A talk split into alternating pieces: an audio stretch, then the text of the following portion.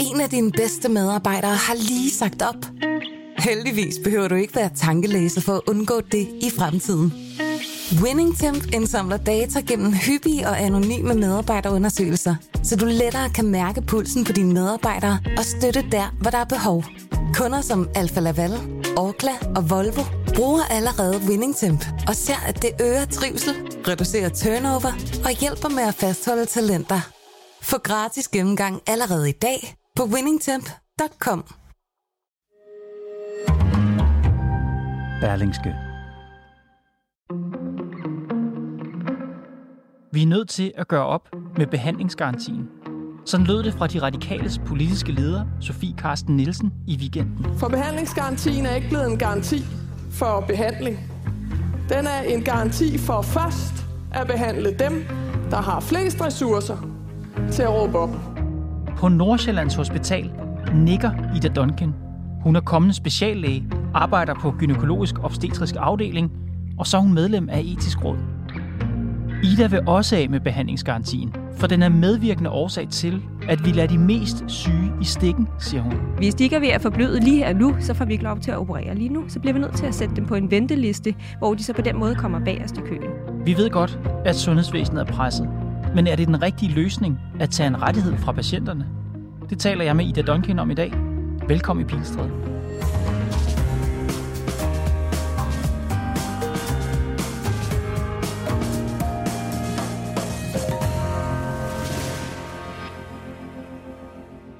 Du skrev for nylig i Berlingske, at sundhedsvæsenet er i en dyb krise. Hvordan oplever du det på din egen arbejdsplads? Jo, men kan sige, hvis, hvis vi bare tager fat i nogle af de, sådan, jeg tænker sådan, de tre største udfordringer i det, vi står lige, i lige nu, jamen så øh, kan man sige, så har vi helt konkret lige nu, så har vi svært ved at fastholde personalet, og vi har svært ved at rekruttere nyt personale til de ledige stillinger, der er.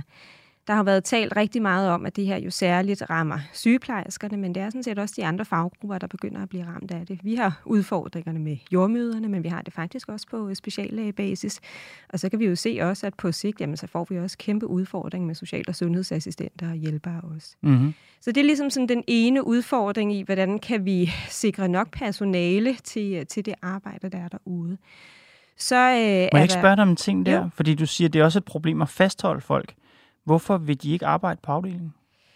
Jo, men det hænger sådan lidt sammen med nogle af de andre udfordringer, jeg tror, der er. Det er simpelthen, det, det er et svært arbejdsmiljø. Altså, det, øh, der er travlt. Der er flere opgaver nu til den enkelte, end der har været tidligere. Så, så folk oplever, at det er svært at, at, at slå til i det arbejde, man har. Og det gør det også svært, og kan man sige, mange af os arbejder jo også i, i sundhedsvæsenet, fordi vi, vi gerne vil gøre noget godt for nogle andre, og, øh, og vi jo gerne vil, vi kunne give en god patientbehandling. Det er jo det, vi alle sammen står op til om morgenen også. Og det kan man sige, der har vi også oplevet, at, at omsorgen på den måde stille og roligt er glædet ud af fadet. Altså vi simpelthen ikke har den tid og det nærvær og den mulighed for at kunne kigge på patienterne ind i øjnene og spørge, sådan, hvad, hvad er det faktisk, du har brug for øh, i dit sygdomsforløb også? Og det er ikke særlig tilfredsstillende at arbejde i, i hvert fald ikke som læge, men jeg, jeg kunne forestille mig heller ikke som sygeplejerske og nogle af de andre faggrupper. Og det er en af de årsager til også, at det, er, det kan være sværere at skulle se sig selv i, mm. i det offentlige sundhedsvæsen. Og de to ting, du har nævnt nu her, det vidste jeg godt i forvejen, og det tror jeg også mange af vores lyttere er opmærksom på, for det er en del af valgkampen. Det her med, at der bliver flere ældre, der bliver flere patienter i systemet, og I er presset på, på jeres ressourcer i sundhedsvæsenet, og det er svært at få folk ansat, og det er svært at få folk til at blive i sundhedsvæsenet. Men noget andet, som jeg blev chokeret over, da jeg læste dit indlæg, det er, at du skriver om prioritering. At der er noget galt med prioritering i sundhedsvæsenet. Jeg tror, at de fleste forestiller sig, at læger naturligvis behandler de mest trængende patienter først. Men sådan er det ikke, skriver du. Vi prioriterer mere efter social status, end vi prioriterer efter faglige behov. Hvad mener du? Det er fuldkommen rigtigt. Det, det er sådan, jeg oplever det derude, og det ved jeg, der også er flere andre, der også oplever. Og det er jo fordi, vi kan man sige, vi har nogle rammer omkring os i den måde, vi skal behandle på.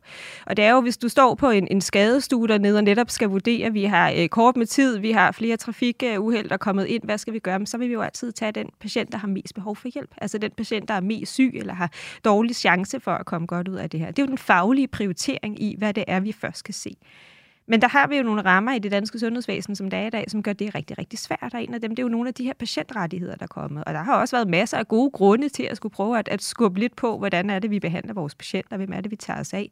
Men det, der er rigtig uheldigt i den udvikling, der er lige nu, hvor vi har så få hænder til at skulle klare alle de ting, der skal håndteres derude, jamen det er jo, at de her patientrettigheder, det er jo så særligt behandlingsgarantien, den gør, at der er, øh, kan man sige, rigtig mange af dem, vi jo skal forsøge at behandle inden for 30 dage. Den bliver vi nødt til så at sende videre til det private sygehusvæsen, mm-hmm. fordi vi i det offentlige ikke har nok hænder til at kunne tage os af det. Og det, der skævvrider det socialt i den øh, udvikling i det, jamen det er, at dem, som det private sygehusvæsen kan tage sig af, det er dem, der faktisk ikke er særlig syg. Det er dem, som i udgangspunktet er raske, mm. men måske har et øh, brok, de gerne vil af med, eller har et øh, knæ, der er smerter i, eller øh, har et, en øh, gallesten i blæren eller noget, men som ellers er sunde og raske. Så ja. det vil sige, at de ukomplicerede indgreb, de kan komme videre til lidt hurtigere behandling i det private, men tilbage i det offentlige står jo så alle dem, der lider af flere forskellige sygdomme, som er svære kronikere, som har hjerteudfordringer eller andet, hvor det ikke bare er en simpel operation. Mm. Og hvem er den patientgruppe? Dem med de komplicerede, sammensatte lidelser og problemstillinger? Vi ved jo, at kan man sige, der er flere patienter i de sociale lavere klasser, som også har flere af de her udfordringer, som ofte har hjerteproblemer, som har sukkersyge, som har svær overvægt, som har nogle af de her ting, der gør det til, at det her ikke bare er en lige så simpel operation, som det ellers kan være. Det er jo dem, jeg synes, vi lavede i stikken lige nu, fordi de ventelister, der er i det offentlige, de, mm. vi snakker halve år, vi snakker hele år. Så, og det lyder jo lidt absurd, når man hører det, men, men vi skal jo lytte til dig for at forstå det. Men ved at give patienterne rettigheder, så har vi faktisk lavet en social skævvridningssystem, som gør, at de mest trængende patienter ikke får den hjælp, de skal have. Ja.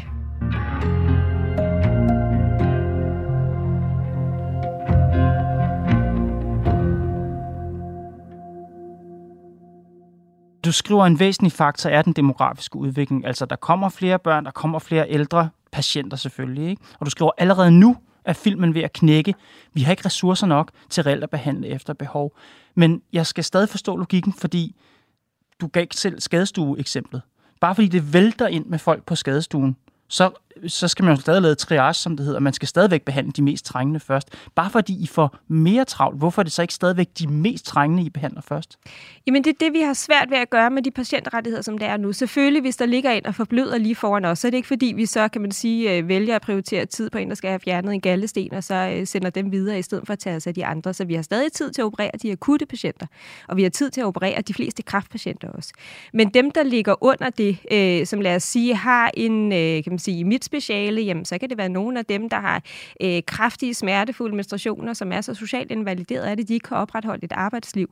Men hvis de ikke er ved at forbløde lige her nu, så får vi ikke lov til at operere lige nu. Så bliver vi nødt til at sætte dem på en venteliste, hvor de så på den måde kommer bagerst i køen. Og det er der, jeg ser den her ulighed sætte ind. Er det, prøv, det er jo et eksempel fra din egen arbejdsplads. Det er en problemstilling, du står med til daglig. Mm. At du må undlade at behandle kvinder, som du egentlig synes burde, burde have en behandling nu. Ja. Hvordan har du det med det? Det er enormt utilfredsstillende. Det er det både fagligt, men det er det også som, som person, der gerne kan man sige, er læge for os, gerne vil hjælpe ens patienter. Det er, det er enormt frustrerende at være i.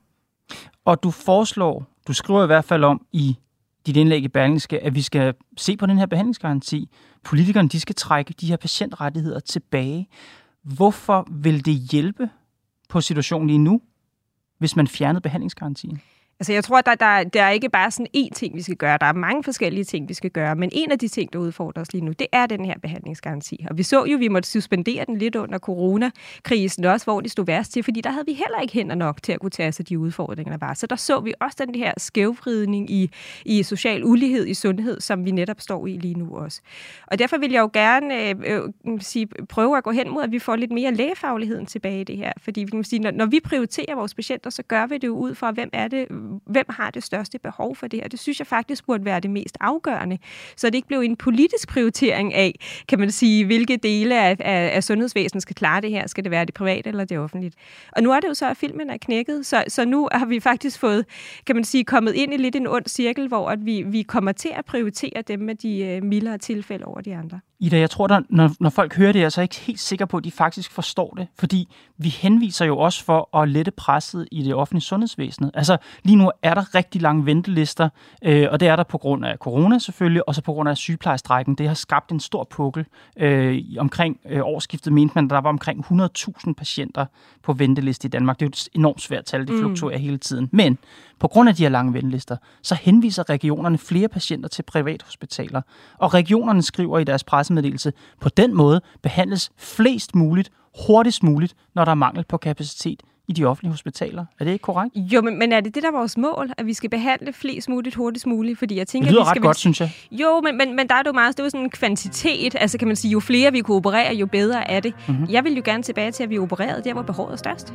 Så vi opererede de patienter, der, havde mest, altså, der var mest syge, og som mest trængte til det. Og det gør I ikke nu? Det kan vi ikke gøre lige nu, nej.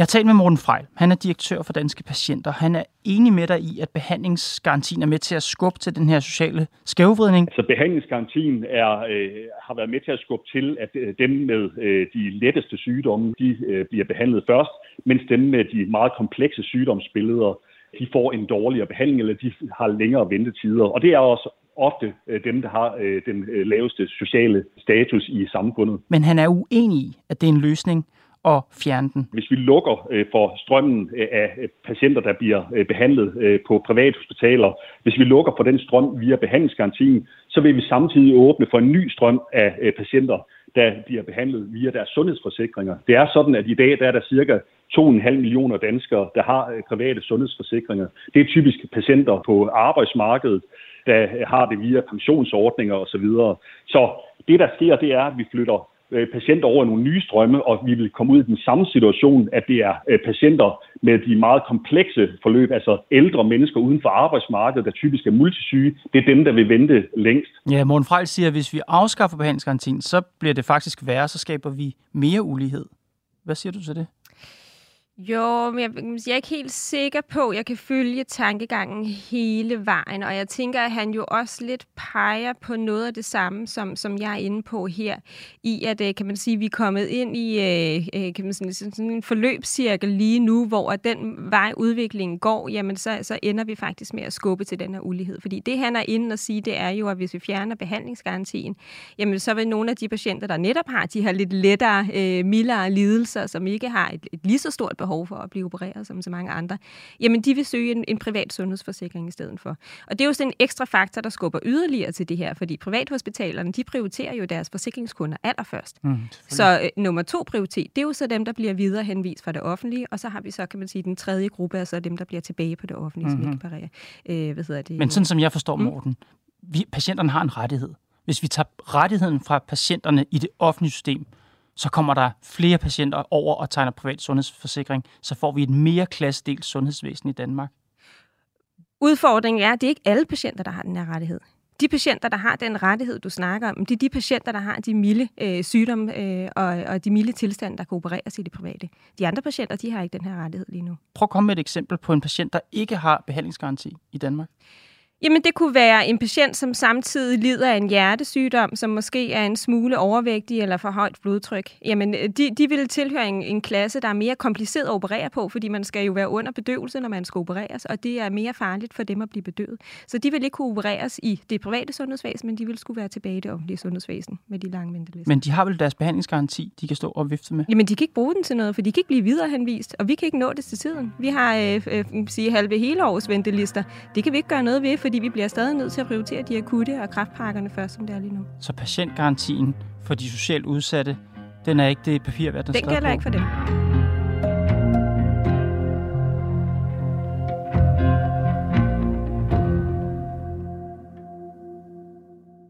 Men jeg vil gerne blive ved det her med behandlingsgarantien, og jeg tror også, det er fordi, for mange mennesker er det jo sådan en søjle i vores sundhedssystem, har været det i, i over 20 år nu. Altså sådan en helt grundlæggende patientrettighed, som du siger, den burde vi måske faktisk fjerne. Men hvis vi gør det, så kan der også opstå et andet problem, mener Morten Frejl fra Danske Patienter. Hvis man afskaffer behandlingsgarantien, så ikke alene øh, så skaber man jo en ny ulighed, men det kommer jo også til at betyde, at det pres, man har lagt på sundhedsvæsenet, som vi har set, efter man indførte den et måneds behandlingsgaranti, hvor ventelisterne blev kortere, jamen der øh, frygter vi jo så, at generelt set vil ventelisterne så blive længere. Så behandlingsgarantien, det vigtigste øh, grund, grund til, at vi skal have en behandlingsgaranti, det er, at der bliver lagt et pres på sundhedsvæsenet, og at vi rent faktisk får kortere gennemsnitlige ventetider. Ja, da man indførte behandlingsgarantien, der lagde man et pres på sundhedsvæsenet, som gjorde jer mere effektiv. Mm. Og hvis vi fjerner det pres, så får vi længe, længere ventetid igen, siger han. Ja, jeg er ikke sikker på, at det vil betyde, at vi så laver arbejdsgangene om til at gøre dem mindre effektive, øh, som mål i hvert fald. Jeg tror da nok, vi vil holde noget af det her. Men jeg synes da også, at, at vi, vi bliver nødt til at tage en diskussion om, om vi, vi skal behandle lige så meget, som vi gør i det danske sundhedsvæsen i dag i fremtiden også. Fordi vi får flere og flere patienter, der skal behandles med flere og flere øh, sygdomme, der vil skulle behandles. Men, men har vi ressourcerne til det? Og altså, vi, vi behandler derfor... for mange mennesker i dag? Ja, vi behandler også for mange mennesker i dag, og der er en masse af de behandlinger, vi har i det danske sundhedsvæsen, som vi ikke har særlig god evidens for, for effekt af. Og det er jo det, jeg snakker om i min øh, kommentar også, hvor jeg skriver, at der faktisk sker et større spild i det danske sundhedsvæsen, øh, som det Hvor er stort lige nu. spild? Jamen 20 procent øh, er det estimeret. At 20 procent af de behandlinger, vi, vi udfører, dem burde vi faktisk ikke udføre, fordi de har ikke særlig god gavn. Nogle af dem kan direkte være uhensigtsmæssige, altså at der faktisk er flere bivirkninger eller komplikationer ved dem, end der er gavn. 20 procent af de mm. behandlinger, der foregår, de burde slet ikke foregå. Mm. Foregår de, fordi patienterne har deres rettighed, de kan stå og blafre med? Nej, jeg tror ikke nødvendigvis. Det her det handler ikke om, om uh, behandlingsgarantien eller udredningsgarantien. Det er mere fordi, kan man sige, vi er sundhedsvæsen. Vi er ikke særlig gode til at tage ting væk, som vi har gjort i, i, i mange år, at tage dem ud, selvom vi egentlig er lidt i tvivl om, de faktisk uh, virker for patienterne. Men Morten Frejls bekymring er ikke på mængden af arbejde, laver. Morten Frejls bekymring er på hastigheden. Og han siger, at da man indførte behandlingsgarantien, der motiverede det sundhedsvæsenet til at blive væsentligt hurtigere. Og han frygter, at hvis man fjerner de patientrettigheder, så bliver sundhedsvæsenet langsommere igen. Ikke af ond vilje, men du mm. ved, sådan, sådan er det et system. Det tror jeg faktisk ikke. Det tror du ikke? Nej, det Nej. tror jeg ikke. Men jeg synes også, at det er værd, at vi på et eller andet tidspunkt stopper op og siger, skal vi blive ved med at være hurtigere? Skal vi blive ved med at være mere og mere effektive, eller er vi ved at nå en grænse, hvor at, vi, at der netop, øh, kan man sige, sker for mange uh, uhensigtsmæssige uh, arbejdsgange derude, hvor vi ikke har omsorgen med?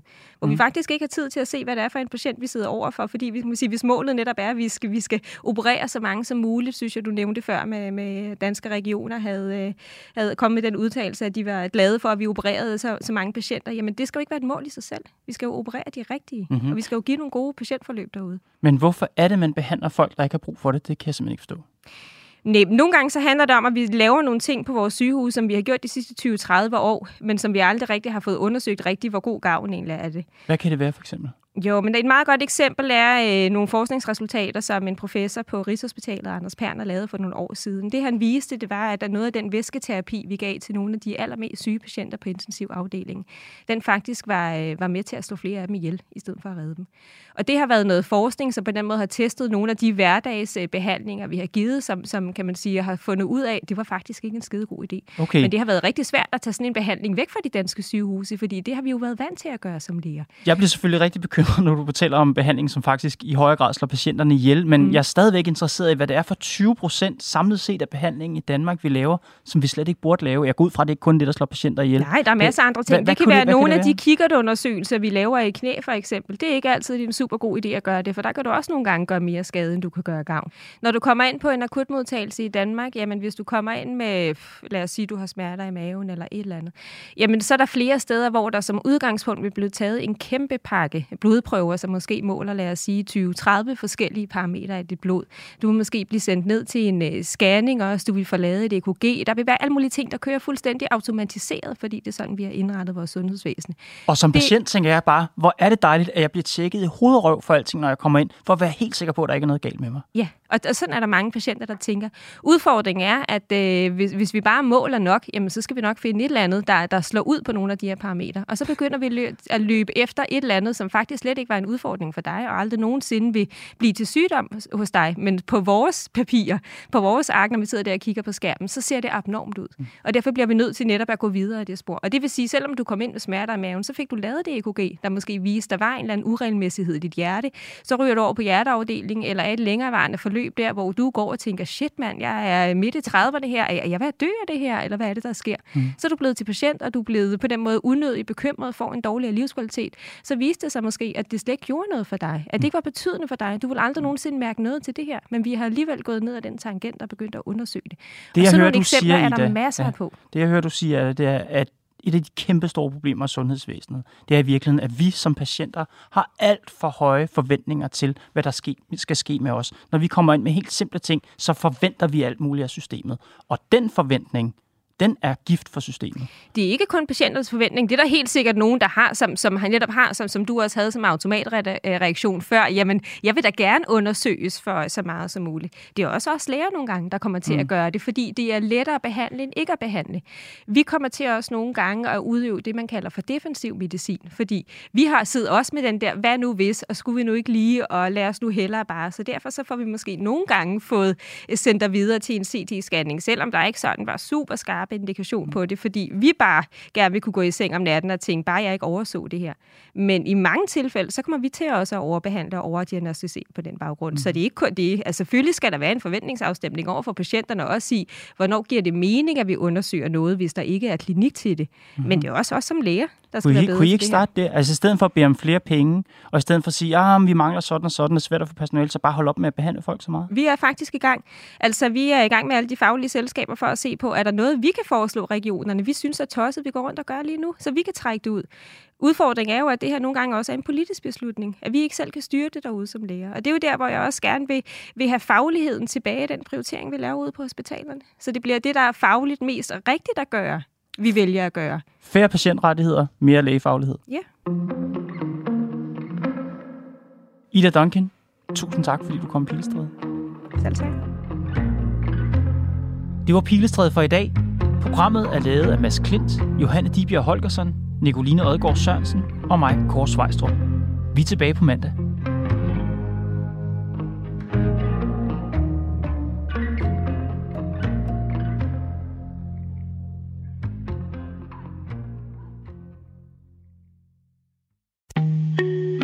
Af dine bedste medarbejdere har lige sagt op. Heldigvis behøver du ikke være tankelæser for at undgå det i fremtiden. WinningTemp indsamler data gennem hyppige og anonyme medarbejderundersøgelser, så du lettere kan mærke pulsen på dine medarbejdere og støtte der, hvor der er behov. Kunder som Alfa Laval, Orkla og Volvo bruger allerede WinningTemp og ser, at det øger trivsel, reducerer turnover og hjælper med at fastholde talenter. Få gratis gennemgang allerede i dag på winningtemp.com.